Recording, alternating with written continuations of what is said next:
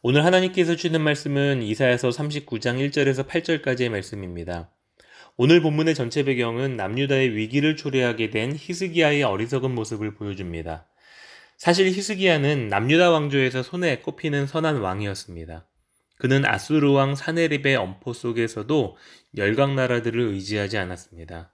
사네립의 투항을 요청하는 편지를 받고 그 편지를 여호와의 성전 앞에 그대로 가져가 하나님께 도움을 의지했던 왕이 바로 히스기야 왕이었습니다. 하지만 성경은 영웅적인 스토리를 담고 있는 책은 아닙니다. 그 안에는 믿음의 사람이라고 우리가 칭송하는 사람들의 연약함과 실패에 관해서도 여과 없이 이야기합니다. 이런 히스기야의 모습이 어리석기는 하지만 우리의 신앙의 단면을 여지없이 보여주고 있고 그래서 우리로 하여금 부끄러움을 느끼기도 하지만 동시에 위안을 주는 책이기도 합니다. 어찌되었든 오늘 본문의 히스기야는 이 사람이 우리가 아는 그 히스기야가 맞나 라고 생각할 정도로 다른 모습을 보여줍니다. 오늘 본문에서 히스기야 왕의 남유다는 잠시 회복과 안정세를 누리게 됩니다. 얼마 전 아수르 왕의 왕이었던 사네리백에서부터 구원의 은혜를 경험했었습니다. 그리고 죽을 병 앞에서 하나님 앞에 엎드림으로 기적적으로 치유함을 경험하기도 했죠. 이 모든 것이 하나님의 은혜였고 역사였습니다.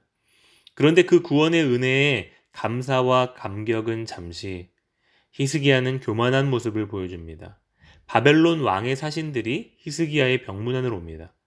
당시 바벨론은 아수르가 강성할 때는 신흥국으로 떠오르는 나라였습니다. 그리고 아수르가 쇠퇴하면서 강력한 나라로 발돋움하게 되지요. 따라서 바벨론 왕의 사신들이 히스기야를 방문했다라는 것은 그만큼 히스기야에게는 우쭐할 만한 상황이었던 것이죠. 사실 바벨론 사신이 방문한 이유는 다른 곳에 있었습니다.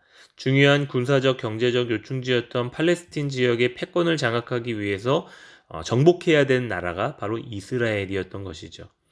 그런데 히스기야는 마치 자신의 업적이 뛰어났기 때문이라고 착각했습니다. 그래서 우쭐해진 마음에 그는 나라 안에 모든 보물 창고와 곡식 창고 등 그가 가진 모든 것을 다 보여줍니다.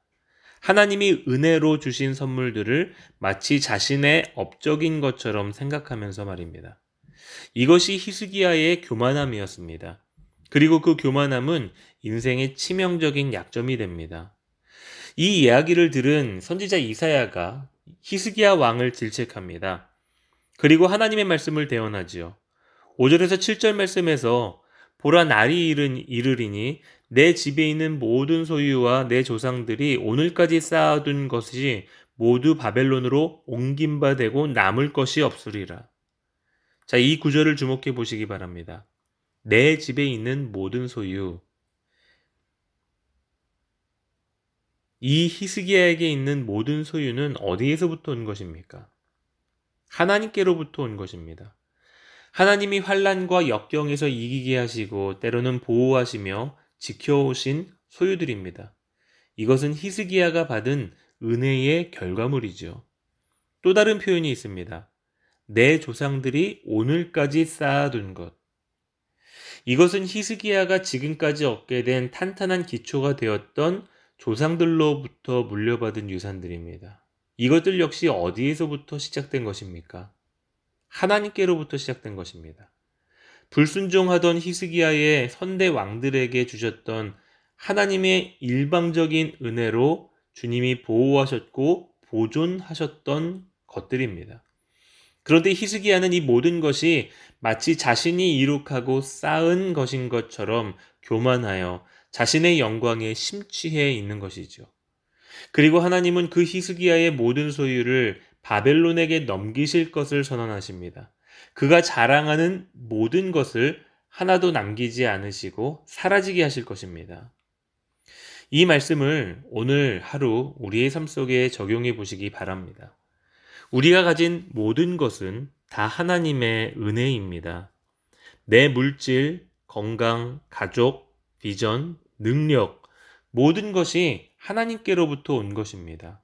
내게로부터 시작된 은혜도 있을 것이고, 우리의 부모님으로부터 시작되어 그 기반 위에 세워져 가는 은혜도 있을 것입니다. 어떠하던 그 모든 은혜는 하나님께로부터 쌓여져 왔던 것이며 하나님께로부터 받은 것들입니다. 그래서 우리가 물질의 일부를 드리는 것도 모든 것이 하나님께로부터 받은 은혜이지만 그 중에 일부를 내 마음을 담아 드립니다. 라는 고백을 하면서 드리는 것 아니겠습니까?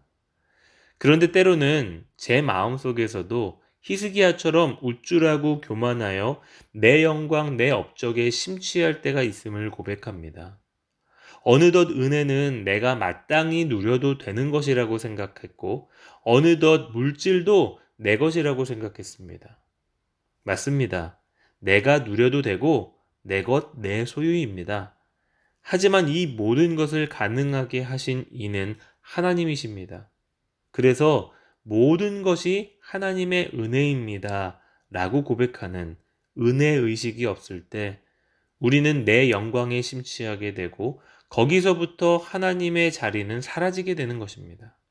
사랑하는 성도 여러분, 다시 한번 오늘 하루 이번 한 주 내게 주신 하나님의 한량없는 은혜를 고백하시기 바랍니다.